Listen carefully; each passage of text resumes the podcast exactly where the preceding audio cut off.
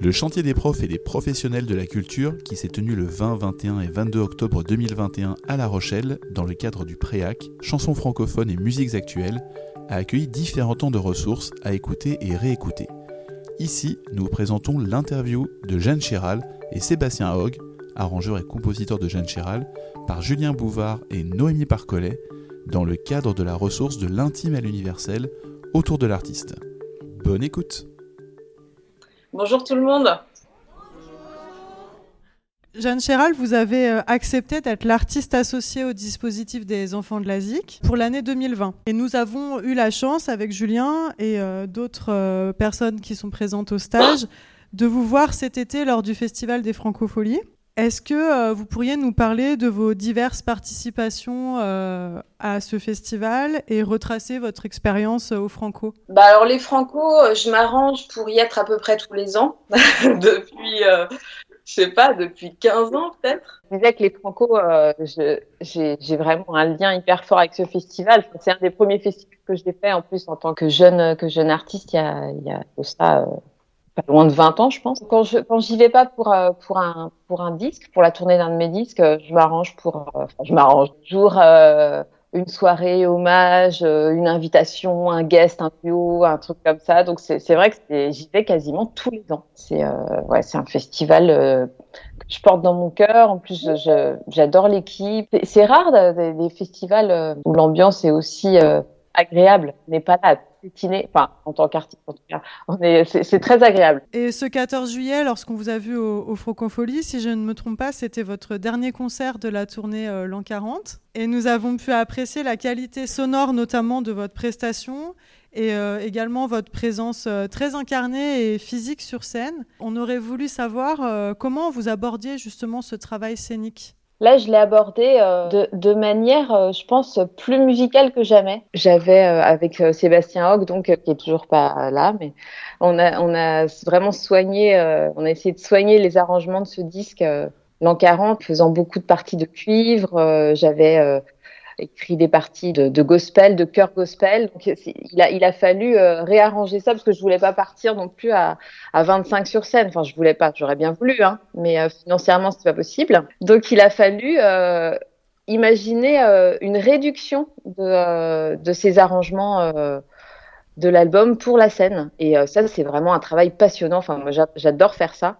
J'adore ce travail de repenser la l'ossature, la structure des morceaux pour, euh, pour la scène. Je trouve ça toujours euh, passionnant. En plus, on, ça permet de redécouvrir euh, à chaque fois quelque chose enfin redécouvrir la chanson quoi. Ouais, j'avais j'avais envie de, de, de, partir avec deux pianos. Enfin, sur sur l'album déjà, j'ai superposé des pianos et ça me paraissait super intéressant. Mon, mon grand piano, mon grand piano à queue bien planté. Ah, je crois que c'est bon.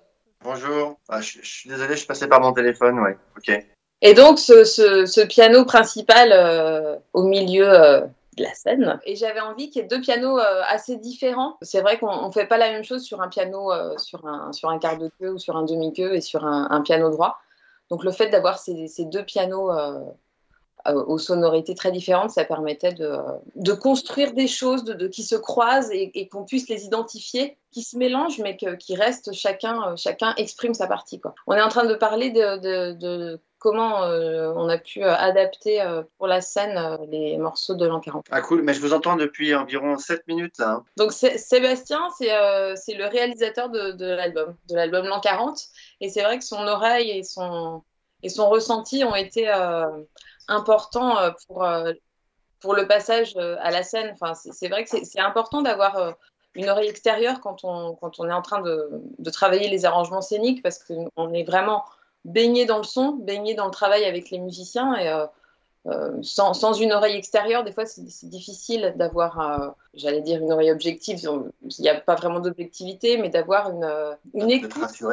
Ouais, une écoute qui synthétise un peu tout et qui donne des pistes auxquelles on n'aurait pas forcément pensé. Donc Sébastien, il a vraiment fait ce travail-là. À ce propos, euh, Sébastien Hogg, vous êtes le réalisateur des albums de Jeanne Chéral pour euh, Histoire de J et L'An 40, si je ne me trompe pas. Et, Tout à fait. Et euh, du coup, nous, en tant que euh, personne lambda, on voit pas trop ce que c'est qu'un réalisateur euh, au niveau de, de- de l'album. Est-ce que vous pourriez nous expliquer vo- votre rôle dans l'élaboration euh, d'un album? Eh bien, le réalisateur, euh, c'est une notion euh, assez particulière en français. En, anglais, on dit produced by, donc ça c'est le réalisateur en anglais, et en français, c'est réalisé par. Donc c'est très vaste.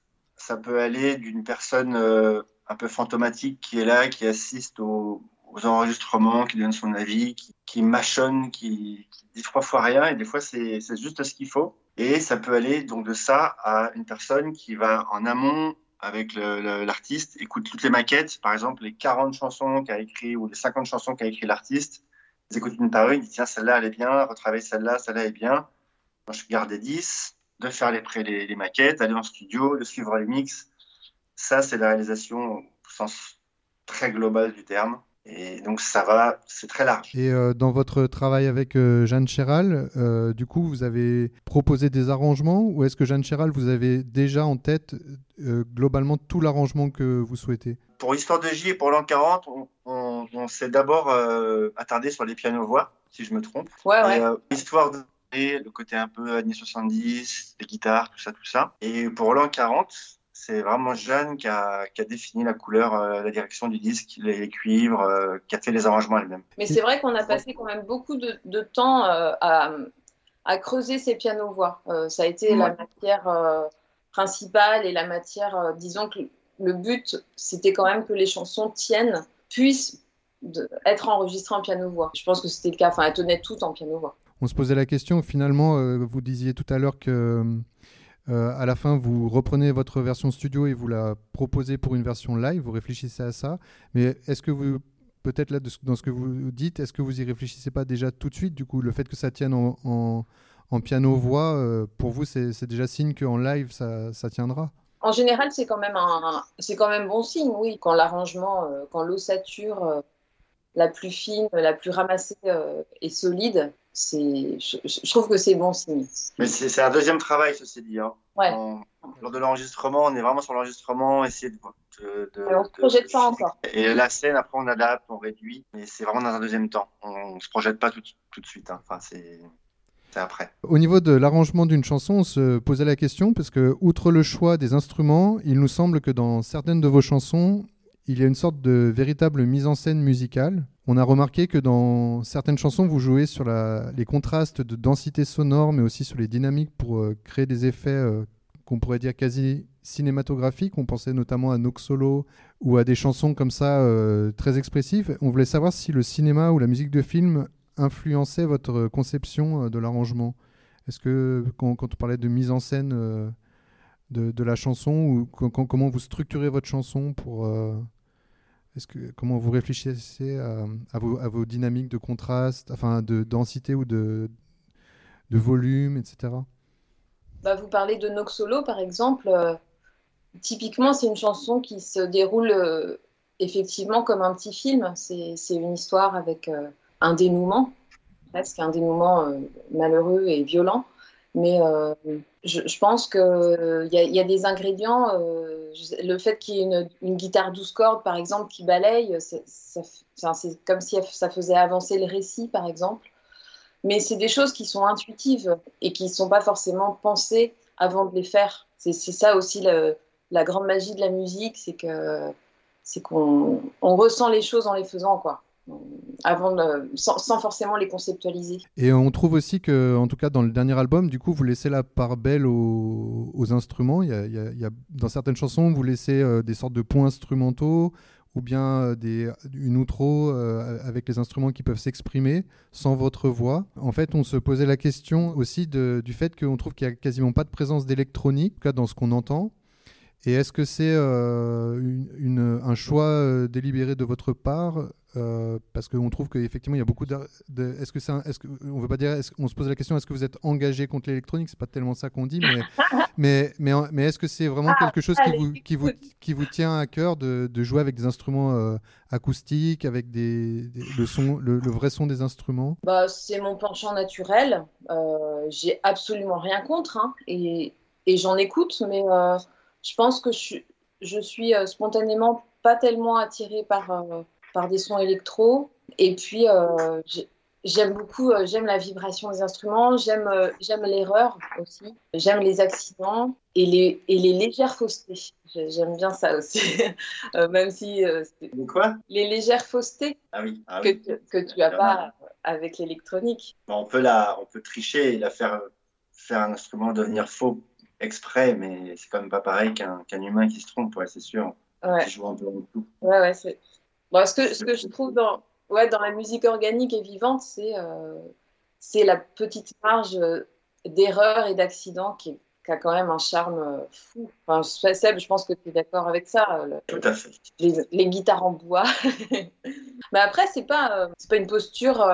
J'ai rien, vraiment rien contre. Hein. C'est juste que c'est pas mon, c'est pas mon chant naturel. Mais je, je, dis pas non plus que j'y viendrai jamais. Bon, tu viendras de toute façon. Sûrement. Non, mais en plus, c'est des choses que j'ai déjà un petit peu expérimentées dans d'autres oui, disques. C'est vrai, c'est vrai. Dans Charade, oui. L'album, voilà, l'album précédent euh, que j'avais fait vraiment toute seule, là. J'étais aussi euh, euh, acculée par mes propres limites. donc, j'ai vraiment fait appel. Enfin, j'étais sur tous les instruments, donc forcément, j'avais des limites euh, technique. J'ai utilisé des petits, euh, des petits subterfuges électro euh, et je, m'en suis très bien portée. Merci. Alors moi, c'est une question plutôt sur, sur les thèmes de, de vos chansons puisque dans plusieurs de vos chansons, vous abordez des thématiques assez rares, voire inédites en fait, puisque j'ai fait quelques recherches, quant au corps féminin notamment. Et je pense à des chansons bien sûr comme 12 fois par an qui parlent des menstruations, euh, Cheval de Feu qui, euh, explore euh, la force du désir féminin, et sur le dernier album César qui évoque un accouchement et la mise au monde d'un enfant. Et ce sont des sujets qui ne trouvent pour certains pas d'écho, en tout cas à ma connaissance, dans la chanson française alors qu'ils en trouvent beaucoup, au contraire, dans la vie d'une large partie de l'humanité. Donc, j'ai plusieurs questions à, ce sujet. La première, est-ce que vous avez conscience, euh, au moment de l'écriture de ces textes, de la dimension euh, transgressive euh, de ces thèmes dans une société qui est encore largement patriarcale? Transgressive, ouais, c'est peut-être un, peut un peu fort, mais... En fait, je dis ça parce que comme il n'y en a pas d'autres, je me demande si justement le fait, que je connaisse en tout cas, je me dis il y a une absence. En fait, il y a un, gros manque de ces thématiques et c'est forcément qu'il y a un tabou. C'est pas que je trouve. Ouais, c'est sûr. Alors, j'ai la, j'ai la sensation d'être, de, qu'on, traverse quand même une époque qui euh, écarte les murs, qui repousse les murs et qui, euh, et qui commence à briser des tabous. Et, euh, je pense qu'on peut s'en réjouir. ce qui est transgressif, peut-être, dans certaines de mes chansons, et encore, ça, j'en suis pas consciente au moment où, je, je, les écris, sinon, peut-être je, ne les écrirais pas, mais c'est, la part d'intime. Enfin, c'est euh, j'ai l'impression de, puiser dans une intimité. Euh, enfin, c'est très très personnel, quoi. Euh, et j'ai l'impression de me mettre aucun, comme, bah, comme vous disiez, aucun, aucune limite, aucun tabou. Pour moi, la seule, le seul tabou ou la seule limite, c'est celle de, de, la forme. Si je trouve que c'est mal gaulé, que c'est mal écrit, que ça sonne pas, pour moi, ça, ça va pas. Mais dans le fond, j'ai vraiment envie de tout, de aborder. Euh, vous parliez des règles, par exemple, tout à l'heure. Effectivement, hein, comme vous l'avez super bien dit, euh, ça concerne quand même la moitié de l'humanité.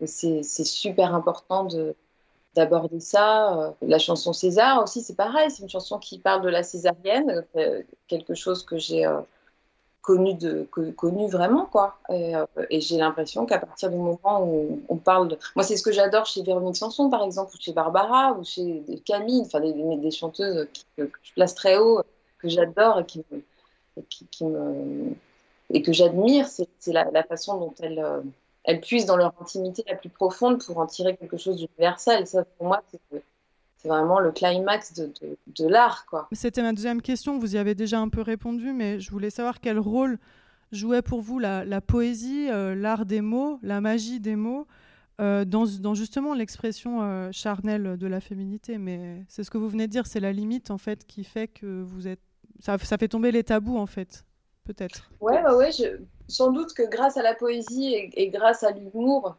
on peut absolument tout aborder. Euh. Mais des fois, j'ai l'impression que je me planque un peu quand même derrière des figures de style, euh, derrière, euh, derrière une métaphore.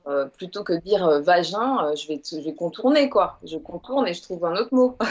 Bah, je trouve que justement, là-dessus, vous employez des mots quand même, voilà, un sexe, enfin, un sexe est un sexe. Dans César, par exemple, il y a le mot.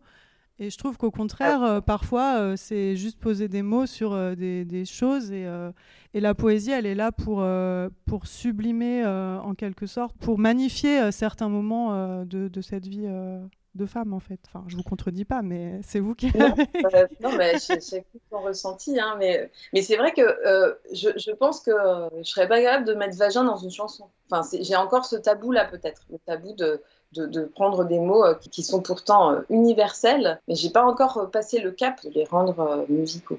D'accord, merci. Il n'y a pas beaucoup d'artistes féminines qui évoquent ces sujets, effectivement, les règles. Oui, et moi, bizarrement, vraiment, sur l'accouchement, j'ai trouvé aucune chanson. Alors, si quelqu'un en connaît une, ça m'intéresse. Aucune chanson, carrément. Mais en fait, il y, y, a beaucoup de chansons sur le désir d'enfant, sur la maternité après, ce qu'on peut ressentir quand on est mère mais vraiment sur euh, ben, la description de l'acte de la mise au monde d'un enfant, j'ai pas trouvé de chanson d'exemple dans la chanson française. Alors peut-être que c'est que j'ai pas cherché au bon endroit, mais j'ai vraiment pas, je suis pas tombée dessus. Impressionnant ça me vient pas non plus une chanson vraiment sur, euh, sur un accouchement, mais j'imagine, euh, je sais pas, dans le répertoire d'Anne Sylvestre par exemple, je, je vois pas une chanson sur l'accouchement, mais c'est vrai qu'elle a, elle a abordé des choses aussi, euh, et ça fait longtemps, ça fait, je sais pas, ça fait 60 ans ou 50 ans qu'elle a écrit des, des, des chansons fondatrices pour moi. je sais pas, Une sorcière comme les autres par exemple, c'est pour moi, c'est des, des textes révolutionnaires, je trouve. Mm. Oui, bah justement. On pense à elle hein, tout de suite. Mais euh, Oui, parce qu'il y, a aussi La fille du vent euh, qui, euh, de, d'Anne Sylvestre qui est aussi sur, ce, sur ce, ce, thème de la, la, mise au monde, mais c'est pas tout à fait. La femme du vent, pardon. Ah, je la connais pas. Et, et, vous avez employé le mot sorcière, donc ça me donne une, une porte ouverte pour ma question suivante. C'est que euh, dans votre livre À 5 ans, je suis devenue terre à terre, il y a une entrée justement euh, dans vos mots euh, favoris, il y a une entrée sorcière. Et vous dites que vous avez hésité à, à écrire cette entrée après la lecture du, du, livre de Mona Chollet qui a le même titre. Et il se trouve que je suis en train de, lire ce livre, donc je suis à, fond dans la thématique des sorcières aussi. Et selon moi, justement, je voulais vous dire que l'écriture de telles chansons, ça fait de vous euh, une sorcière pour moi parce que vous êtes une forme de pilier en mettant euh, en fait euh, comment dire en mettant sous en musique et en parole des thèmes aussi importants. Bah, merci, ça me touche vachement. C'est même pas que j'ai hésité à l'écrire, c'est que j'ai hésité à le mettre parce que mon texte était écrit. Oui. Et puis après, j'ai lu le livre qui m'a été conseillé par une amie, mon amie Aurélia Aurita, qui est dessinatrice et qui, qui, est aussi une amie de Mona Cholet. Et, et, je me suis dit, mais ça n'a quel intérêt ça va avoir d'avoir mon point de vue sur, euh, sur le mot sorcière alors que ce livre est tellement... C'est pour ça que j'ai rajouté un petit paragraphe euh, au, début, du texte euh, pour, pour expliquer pourquoi je l'avais quand même bah merci en tout cas d'avoir écrit ces chansons. Enfin, je parle pour moi, mais aussi pour, pour plein d'autres, je pense. Voilà. Tout à l'heure, vous parliez de Véronique Sanson. Il nous semble, donc, on avait, quand on avait fait le premier webinaire, vous, vous nous aviez expliqué que vous aviez fait un concert hommage euh, de son premier album euh, Amoureuse. On a notamment remarqué que vous semblez avoir une affinité particulière pour les, certains musiciens de variété française des années 80.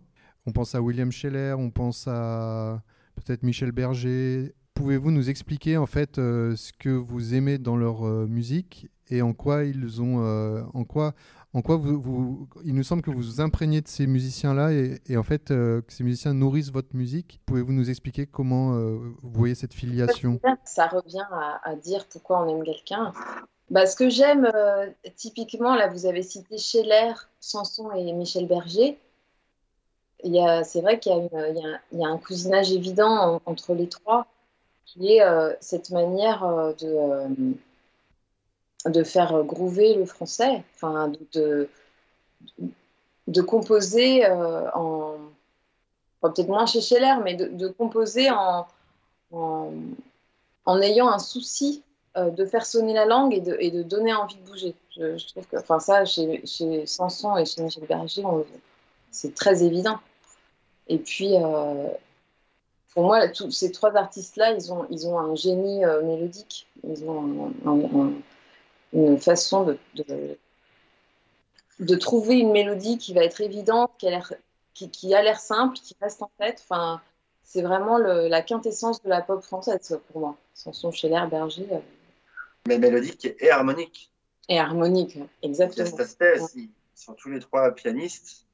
Ouais. Ils ont, ils ont l'art de, de, faire des couplets avec des tiroirs, avec des accords qui changent pour le deuxième couplet. À la fin du pont, on, arrive sur le refrain par une pirouette. C'est souvent euh, harmoniquement très élaboré. C'est toujours compliqué. Des, tiroirs, beaucoup d'accords dans la chanson. Et ça, c'est commun aussi, ouais. Ouais, c'est vrai. Bah, par exemple, la chanson J'ai faim, je suis obligée de la jouer régulièrement, mais même quand je suis pas en tournée. Hein. Sinon, je sais plus la jouer tellement elle est compliquée. c'est la première chanson du disque Histoire de J.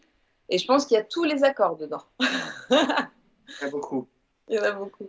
Et à la guitare, quand il faut euh, relever un morceau qui a été composé par un pianiste, c'est vraiment, c'est toujours très différent. C'est même, euh, c'est même assez intéressant de, voir, par exemple, David Bowie qui compose et au piano et à la guitare. Et ses manières de composer sont vraiment très opposées. Et, donc, en relevant J'ai faim à la guitare, pour un guitariste, relever des, parties de piano, c'est toujours compliqué parce qu'il y a des basses qui s'inversent, il y a des descentes qui se font, alors que la main droite, reste en bas, on peut pas jouer à la guitare parce qu'on n'a pas les mains assez grandes, ou il n'y a pas assez de cordes, ou pas assez de cases. J'ai faim, je vous promets, c'est un sacré truc à relever à la guitare. ça, c'est commun. Euh, Berger, c'est pareil. Relever un morceau de Berger à la guitare, c'est des... bon, purement un truc de musicien. Hein. Mais en tout cas, euh, c'est une richesse harmonique ouais, qui est développée par, euh, par ces gens qui ont poussé le piano beaucoup plus loin que juste accompagner en chantant. Ça devient vraiment un outil pour amener ça encore plus loin que juste quatre accords, ou ce genre de, ce genre de choses qu'on a souvent dans la pop musique d'ailleurs et qui, moi, me fait fantasmer. En tant, que musicienne, j'adorerais euh, pouvoir écrire des chansons en quatre accords, mais je ne sais pas faire ça, vraiment. C'est vraiment pas une coquetterie, c'est que je j'y arrive pas. Je trouve pas la mélodie évidente euh, sur quatre accords. Euh, il faut toujours que j'en rajoute, j'en rajoute, j'en rajoute, et à la fin, en a partout. Alors aussi, je voulais revenir sur la... Parce que pour la création du dossier donc des enfants de la ZIC, vous aviez concocté pour nous une playlist inspiré pardon, du thème euh, donc du dossier de l'intime à l'universel. Je ne sais pas si vous vous, vous souvenez des titres qu'il y avait sur cette playlist. Donc, euh, ah non, je me souviens. Il y avait euh, une chanson de Souchon, J'étais pas là, François Béranger, Tranche de vie, Véronique Sanson, Le Maudit, Benjamin Biolay à l'origine, une chanson de Camille Je marche et Christine and the Queens Intranquillité. Et donc j'aurais pu mettre plus. Ah, peut-être que vous étiez limité justement. Est-ce que vous pourriez nous parler davantage de, ces choix ou plus généralement de votre posture euh, d'auditrice de la chanson française? Qu'est-ce que vous écoutez euh, de la chanson française qui puisse euh, être lié à, ce thème ou, ou en général? Le thème, c'était de l'intime. De l'intime à l'universel, voilà, exactement. Mais alors, cette playlist, euh, je pense que si je l'avais faite une semaine après, elle aurait peut-être été différente. Enfin, c'est vrai que c'est euh, très épidermique, une chanson, et ça nous traverse. Et qu'est-ce que je peux en dire? Moi, ce que, ce, que, ce que je cherche, en fait, je, pense que je cherche deux choses dans la, dans la chanson, dans la, dans la pop. C'est d'abord deux choses différentes. Un, que ça m'exalte et que ça me donne envie de bouger ou deux que ça me donne envie de pleurer. En gros, c'est les deux, c'est les, deux pôles qui m'attirent et qui, font que tout ça a du sens. Deux émotions vraiment euh, nourrissantes. Et euh, bah, ouais, on en parlait tout à l'heure hein, du fait que c'est ce que j'adore. Euh, c'est ce que j'adore chez Barbara, par exemple, dans, dans, des chansons où elle est très tournée vers son intériorité. J'ai l'impression d'être branchée sur elle, quoi, d'être ça me fait ça avec Camille aussi. Camille, je trouve que son, sa manière d'écrire euh, est euh, très intime. Enfin, une chanson comme euh, Fontaine de lait, par exemple, où c'est une chanson qui est. Bah, on parlait du, désir féminin. C'est vraiment une chanson sur le désir féminin et, la maternité. Enfin, qui brasse tout un, tout un tas de ressentis féminins en, un seul texte. Je trouve que c'est vraiment un chef-d'œuvre cette chanson. Je, m'y reconnais et en, et en, même temps il y a qu'elle pour dire les choses comme ça, quoi. C'est ça que j'adore euh, chez, les artistes, c'est que ils apportent un éclairage très personnel dans lequel on peut se reconnaître, mais ils, ils, mettent en, comme un photographe, quoi. Ils, mettent en, lumière quelque chose qu'on n'aurait pas, qu'on n'aurait pas vu de nous-mêmes, ça apporte un supplément d'âme à ce qui, à ce qui nous entoure. Quoi. Ce, thème de l'intime et l'universel, là, il est, euh, pour moi, il est, il est constituant dans l'art. Je pense à la chanson de, de, de John Lennon, par exemple, qui, qu'il a écrit juste après la séparation des Beatles, là, qui s'appelle euh, God, où il dit j'aime pas plein de choses, j'aime pas euh, yoga, j'aime pas Kennedy, j'aime pas tout ça, et à la fin il dit j'aime pas les Beatles. Quoi. Alors, I don't believe, je crois pas en, pardon. Et donc il parle de, il parle d'une chose très intime, et finalement qui touche la planète entière, parce que tout le monde est, est, est concerné par euh, par la séparation des Beatles à l'époque en tout cas, et, et donc d'arriver à, à être aussi universel avec une chose aussi, aussi personnelle, je trouve ça euh, vraiment fabuleux. Et pour moi, c'est vraiment la, c'est l'art euh, dans toute sa splendeur. Où je pense à Guernica, enfin des choses, euh, des choses comme ça qui s'adressent vraiment à l'humanité entière. Quoi. Mm. Je trouve ça constituant. Ouais, mais en tout cas, on se, on se, on se rejoint, hein, on se rejoint sur, sur l'idée que qu'en étant au plus près de son, au plus près de son intimité, au plus près de son ressenti, c'est là qu'on a, a, le plus de chances de toucher. Quoi. Ouais, et puis d'arriver à faire une passerelle avec euh, le monde extérieur, c'est ouais, vraiment super. C'est ce qui touche les gens, c'est ce qui me touche. Voilà. Mais c'est vrai que j'avais aussi une question en lien avec, euh, avec cette question euh, d'être touché par une chanson, parce que, euh, parce que vous avez fait de nombreuses reprises en fait de William Scheller, de Véronique Sanson, et puis dans les années 2010-2011, j'ai ce souvenir d'une reprise de Diams, La Boulette qui m'a d'ailleurs fait découvrir euh, cet artiste que j'avais un petit peu rapidement catalogué. Et euh, je trouve en réécoutant votre reprise ou, l'original que les paroles de cette chanson sont encore euh, en 2021 criantes de, vérité, de triste vérité. Et je me posais la question, toutes ces reprises, on sent qu'il y a une, forme de, voilà, de jubilation à reprendre les textes aussi des autres. En quoi, en quoi c'est différent de chanter ses propres paroles de celles des autres artistes? Des fois, c'est reposant de faire une reprise. J'adore ça depuis toujours. J'adore. Euh, j'ai toujours aimé euh, avoir euh, la petite prétention d'apporter mon grain de sel sur une chanson existante, d'apporter ma, ma petite patte. Et quand je fais une reprise, en général, j'aime bien ne pas trop trop l'écouter, plutôt faire confiance à, aux souvenirs que j'en ai, quitte à me tromper ça m'est arrivé très récemment d'ailleurs, que de reprendre quelqu'un qui me dit après, mais euh, t'as rajouté un accord. Et euh, j'ai fait ça spontanément, euh, sans, parce que je ne l'ai pas assez écouté en fait. Mais, mais c'est pas très grave. Je pense que c'est ça aussi la force, enfin, la force de, de, l'acte de faire une reprise, c'est que une chanson existe et puis un autre regard, une autre, une autre sensibilité va, va en donner quelque chose de différent J'adore cet exercice. C'est vrai que pour jouer amoureuse, tu n'avais pas du tout, euh, euh pas pris le songbook de, du disque. Ah non. Alors que les parties, de piano sont très compliquées. Tu avais vraiment fait ça euh, ah entre la mémoire et l'oreille, quoi. Elle écoutait, elle écoutait comme ça un peu, puis Non, non, c'est vrai. C'était challenge. Intuitif. Et en même temps, on a quand même voulu rester au plus près euh, quand on a fait le. C'était un concert, hein, on n'a pas fait un disque. Mais quand on a fait ce concert amoureuse, on était donc quatre. Sébastien était à la guitare, Eric euh, Pifto à la batterie et Laurent Saligo à la basse. On était dans, dans la. À part les cordes, on était dans le, dans le band original, quoi. Enfin, euh, Note à note, ouais. Ouais, le note à note. J'ai quand même pas mal écouté, mais c'est vrai que volontairement, je ne me suis pas euh, plantée devant, devant, des partitions parce que c'est pas du tout ma façon de faire. Et je fais plus confiance à la façon dont on s'infuse dans la tête et dans les doigts.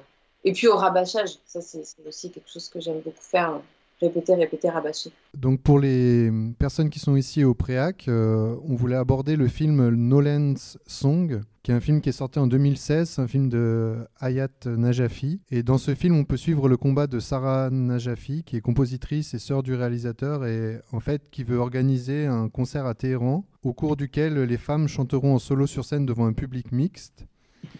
Et en fait, euh, cela est totalement interdit par le régime des Mollahs qui considère la voix des femmes comme une source de péché et qui refuse la possibilité aux femmes de chanter si elles ne sont pas doublées par la voix d'un homme. Donc c'est un film qui est très émouvant et encore une fois, euh, on peut dire que on passe d'une révolte intime à une révolte qui traverse les frontières. On a pu voir dans le film que Sébastien Hogg, vous étiez aussi euh, présent euh, lors, de cette, lors de ce projet. Et euh, on voulait savoir ce que cette expérience, qui nous a semblé en tout cas dans le film parfois périlleuse, vous avait apporté à tous les deux. Bah déjà, une aventure qu'on n'aurait absolument jamais vécue sans ce projet. Enfin, le fait de déjà d'attendre des visas pour d'être dans l'attente de nos visas sans savoir si on allait pouvoir partir en Iran ou pas pendant des mois. Humainement, déjà, c'était quelque chose de, très, de très fort et un peu en, montagne russe. Et puis, euh,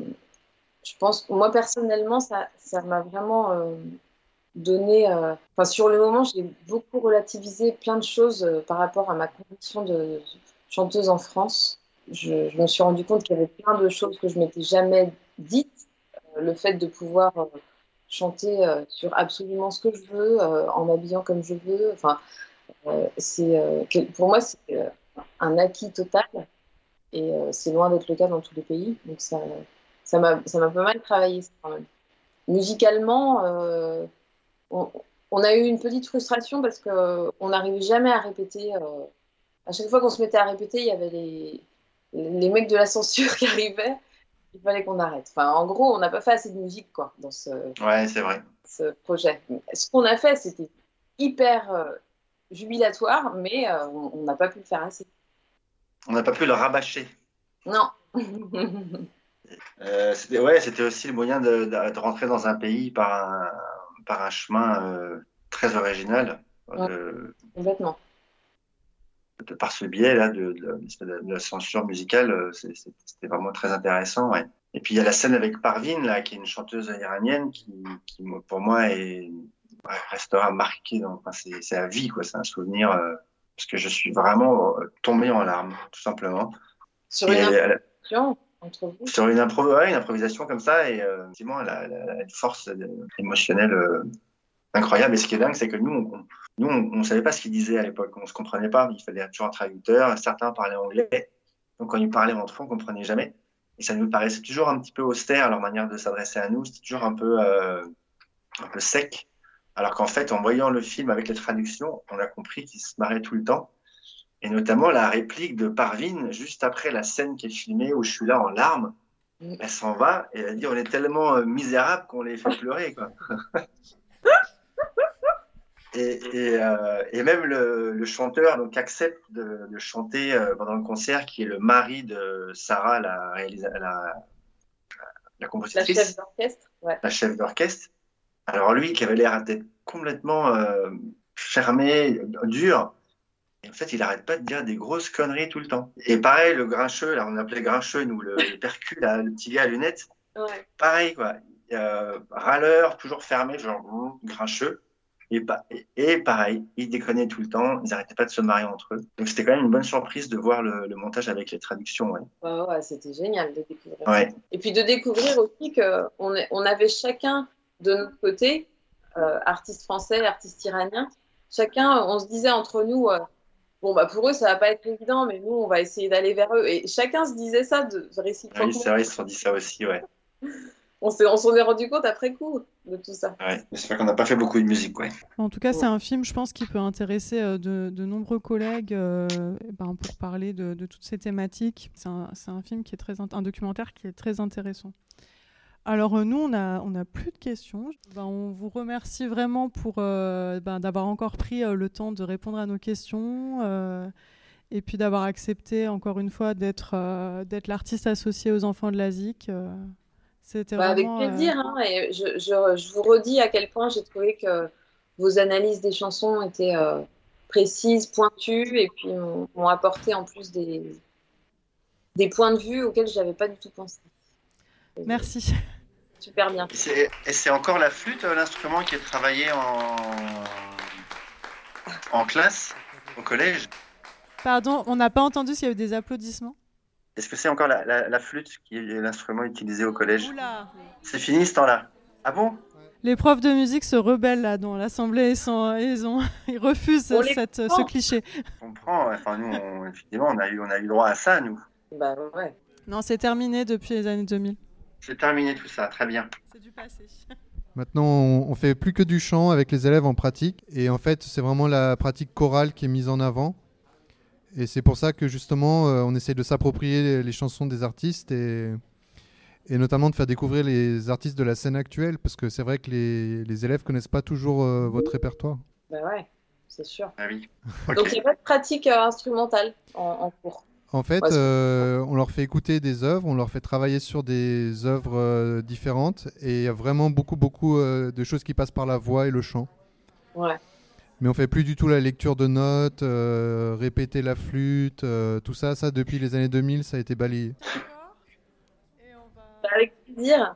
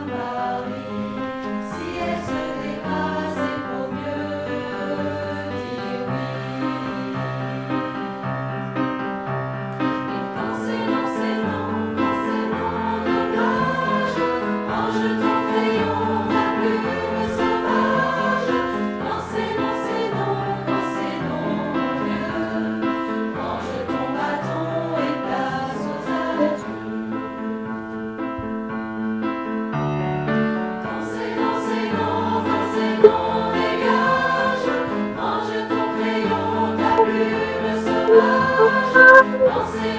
Quand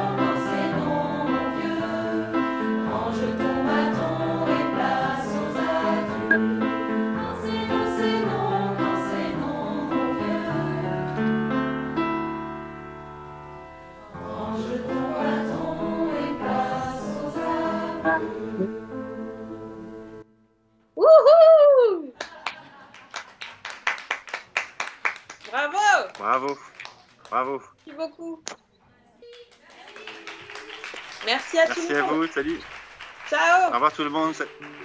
Salut. Retrouvez la ressource autour de l'artiste Jeanne Chéral, comment la chanson permet d'explorer sa personnalité pour affirmer ses engagements, sur le site de Réseau Canopé, rubrique Enfants de la ZIC, Jeanne Chéral. On espère à bientôt.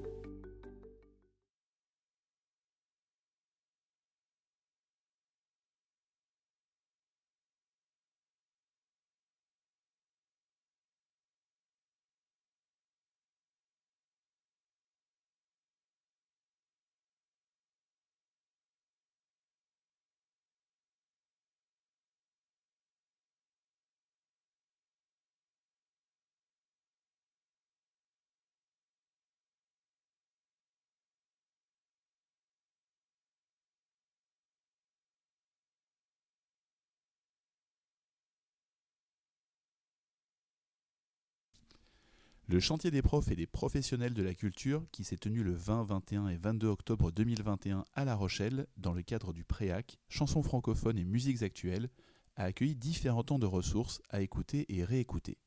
Ici, nous vous présentons l'interview de Jeanne Chéral et Sébastien Hogg, arrangeur et compositeur de Jeanne Chéral, par Julien Bouvard et Noémie Parcollet, dans le cadre de la ressource de l'intime à l'universel autour de l'artiste. Ici, nous vous présentons la conférence de Noémie Parcollet autour de l'intime à l'universel pour compléter la ressource des enfants de la ZIC autour de Jeanne Chéral. Bonne écoute Retrouvez la ressource autour de l'artiste Jeanne Chéral, comment la chanson permet d'explorer sa personnalité pour affirmer ses engagements, sur le site de Réseau Canopé, rubrique Enfants de la ZIC, Jeanne Chéral. On espère à bientôt